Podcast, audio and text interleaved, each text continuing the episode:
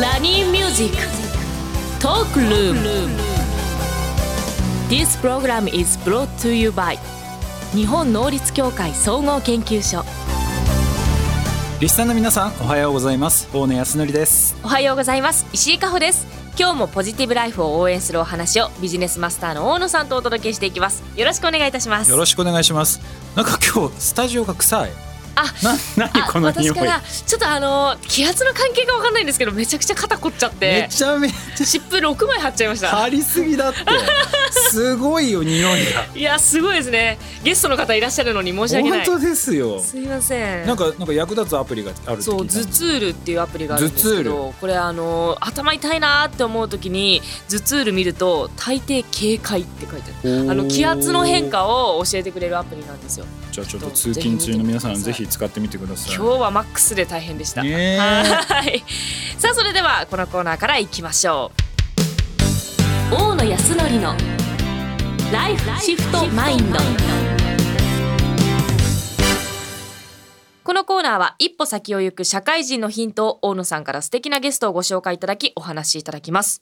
ということで本日はですね YouTuber 多様性バラエティ寺だけ TV 動画クリエイターの寺田祐介さんにお越しいただきました。よろしくお願いいたします。よろしくお願いします。お願いしいます。やーこのねありがとうございます寺田さんすごいんですよなんとですね、まあ、YouTuber としても活躍されてるんですけれどもさらにですね二足のわらじで一流企業にもお勤めなんですよええ珍しいですよね。そうなんですよ YouTuber そうインフルエンサーやりながらちゃんと会社にも行ってるとでこの二足のわらじって実は簡単そうでちょっと難しいのでねと思います。今日はちょっとその話もお聞きしようかなと思ってはいるんですけれども、そもそも今、まあ、YouTuber としての活動は今どんなことをやられてるんですか？今あの多様性バラエティ寺だけ TV っていうチャンネルでだいたい10万人ぐらいのチャンネル登録者さんに登録していただいていて、はい。総再生回数でいうと4400万回再生これショート動画抜きですねあのメイン動画で。で一番再生されているのが障害者の性事情っていうので、まあ、障害のある車椅子に乗っている女性に、まあ、性事情を聞いて、まあ、そういった赤裸々トークがほう。900万回ぐらい再生をしていただいていて、はい、で僕自身が生まれつき脳性麻痺っていうあの障害があってあのはい。車椅子で今もスタジオにい。るんですけれども、まあ、生まれつきの障害者でもあるので、まあ、2足というか障害も含めると3足とかになってくるかもしれないんですけど、うん。なんか、えー楽しく生きさせていただいております。なるほど。結構あの石井さんからしても4,000万回数再生回数で10万人チャンネル登録者数っていうのは難しい。いや YouTube の大変。10万人は本当に大変だと思います。もうね桁違いに大変だと思います YouTuber は、えー？何が違うんですか？TikTok とかそういうの。あの TikTok とかだとこう気軽にみんなフォローできちゃうと思うんですよね。ほう。YouTube って一本の動画を見て気軽にチャンネル登録するかって言ったらその動画止まりで終わっちゃうことの方が多いんじゃないかなって個人的にも思うんですよ。え寺田さんからすると、はい、まあ、TikTok とかやられてるこう、はい、石井さんはどう映ってるんですか？逆に僕は TikTok の波に乗れなかった人間なので。いやいやいやいやいやいやいやそうなんですよ。もうこういう YouTuber からすると TikTok で成功されてる方ってめちゃくちゃ羨ましいんですよ。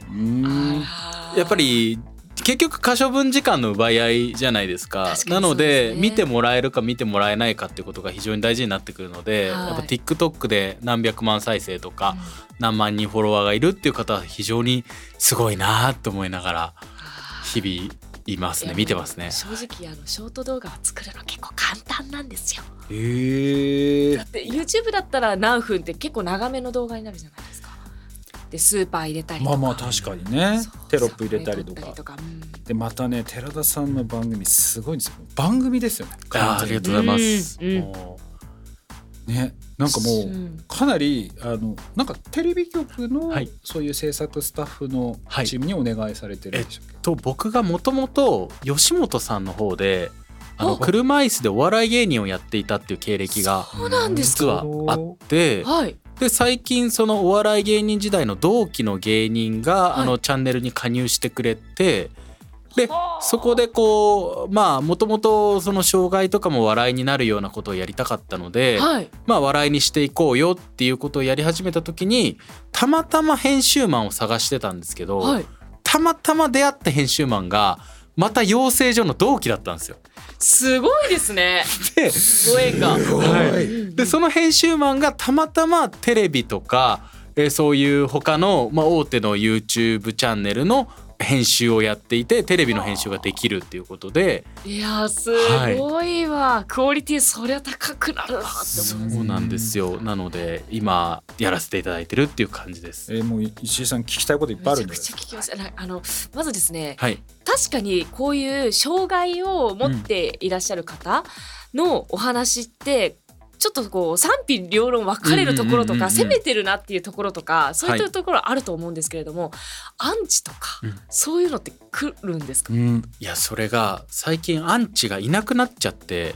アンチがいなくなるえ、あのーいいことなのかあのーメンタル的にはいいことなんですけど、はいまあ、ちょっと経緯を話すと、はい僕もともと YouTube を始めた当初っていうのが、はあの日本全国を車椅子でヒッチハイクをして旅をしてたんですよ。なので道行く方々に車椅子をしてくれませんかって声をかけて、はいこう気軽な助け合いを広めるような活動でそれを番組にしたいっていうのがもともとの夢で始まったのが YouTube チャンネルだったんですよ。ただその時って結構いろんなメディアに出させてもらったんですけど、はい。車椅子を押されながら旅するとかずうしいとか。えー。あいやそれはすごいアンチですねなんか。ななんかか車椅子でヒッチハイクするとか乗せる方の気持ち考えたことあるのかとかあ。あの要はまあ鉄の塊なのでちっちゃい車が1台乗るような感じなので。まあそういう割とアンチがいた時って割と自分の中の感覚としてこうイノベーションを起こしているっていう感覚があったんですよ。すごいプラス思考ですねめちゃくちゃ、はい。アンチがいるということはイノベーションを起こしてる。そうそうですね そうですね。すごい。革新みたい。なそういう感覚があったんですけどまあいろいろ経て、まあ、コロナ禍もあったりしてこう育児であったり息子が3歳なんですけども、はい。育児のことをやったり、うん。まあいろんなことを発信していく中でアンチ的なアンチがいなくなっちゃってるのが今の現状で。またこう最近テレビっぽいバラエティにしてからちょっとアンチが出始めてきたなるほどじゃあ寺田さんとしてはちょっとイノベーションを起こせてないんじゃないかと。そうですね。そういうことですね。今スランプに陥ってたわけですね。そうです。そうです。まさに今模索中です。もうメンタルを見習いたい。すごいね。すごいと思いますよ。でも本当に他の YouTuber でやっぱり時代を動かしているような方々ってはい一定数やっぱりアンチと呼ばれる人たちがいながらもやっぱ走っていってる方が多いのでもちろん誹謗中傷は良くないですよ、はい。良くないですけど一定のそういう自分たちの活動に対するそうじゃないんじゃないかっていう層がいないとやっぱ革新的なことをやってるっていう風にならないので今またこう頑張っていきたいなと思ってるって感じです。うん。今日なんかすごいめ個人的に名言だったのはやっぱイノベーションを起こすということはアンチが生まれるもんだと。え私このままツイートしていいですか？もらっていいですか？なかなかすごいですよ。いやでも本当そうですよね。アンチが広めてくれる部分は確かに私も感じてるのでもう誹謗中傷に関しては全く全くもう無視します。もう本当に良くないことだと思うんですけどある程度の反対意見っていうのは絶対必要かなっていう。え石井さんはそこどうしてです？かあわそこは。私あの全スルーで。全然全部全スルーからの全ブロックですね。アンチしてくる人。知らないと。さよなら。ででもそれでそれでいいと思います。全然いいと思いますいやでもちょっと今日考え方変わりました、うん。もう少し自分の中にそうやってイノベーションだと思って受け入れていこうかなと思いますね、ね、そうやってこう新しいことを、まあ、まあ積極的にイノベーションをまあこう起こしていく、まあ、それでこう映像とあのにも作られてると思うんですけどさらにすごいのはそこからちゃんと二足のわらじで、うん。本当誰もが聞いたことのあるよね。一流会社にもうちゃんと就職してるんですよ。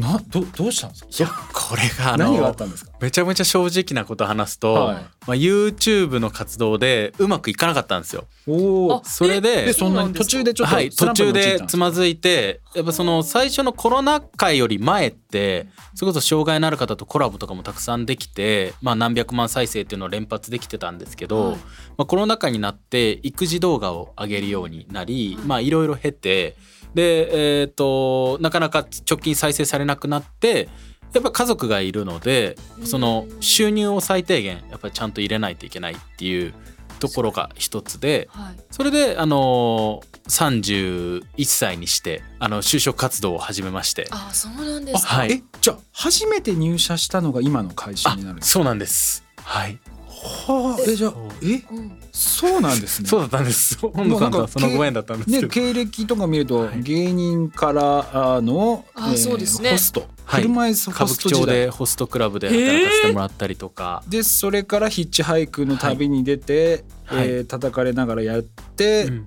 でコロナとかってもあり、はい。で子供も生まれたっていう気に、まあ今の会社にこう入社をされると。はいでね今の会社っていうのはあのキャンプファイヤーっていう会社で、これはやっぱり地域とかっていうのをサポートするっていう意味でまあやっぱり助けてもらうだけではなく誰かをこうサポートしたいなっていう気持ちがあって入られた感じだ間違いないです。やっぱ僕の人生今までいろんな方々に手助けしていただいて、まあ、本当にポンコツなんですよ。正直言って。あのポンコツでめちゃめちゃうまくできないんですけどそのためにいろんな方々が寺田そうしたらあかんぞとかえこうした方がいいとかまあおのおのの芸人時代ホスト時代ヒッチハイク時代そして YouTuber 時代で今現在もなんですけど、まあ、いろんな方々にこう助けていただいて今があってだから僕自身もキャンプファイヤーってやっぱクラウドファンディングで、はい。あの誰かの挑戦を応援するっていうやっぱそういうことができますのでやっぱり人のために生きれるようになるためのあごめんなさいキャンプファイヤーの方々には申し訳ないかもしれないですけどもう自分としてはリハビリというかうんうん。ちゃんと自分本位だけで生きないようにちゃんと人の気持ちを考えれるようになれないと今後僕がこれからさらに売れていくことはないだろうなと思ったので今あの一からしがみつきながら教えていただいております。いやもうなんなんかあのすごいなって思うのは気持ちの持ちようだけじゃなくて二足のわらじで動画を作るって相当大変だと思うんですよ私。あそういうことか。私だってほぼインフルエンサーだけのあの仕事なので好きにこう映像撮れますけど確かに。仕事してたら映像撮る時間から編集するまでのアップするとかもう大変じゃないですか。いやこれがキャンプファイヤーすごくいい会社で時短正社員っていう制度があるんですよ。ー。あの毎週水曜日お休みにできるので、はい。あの月火木金の稼働で OK っていう制度があって、へなるほどね、はい。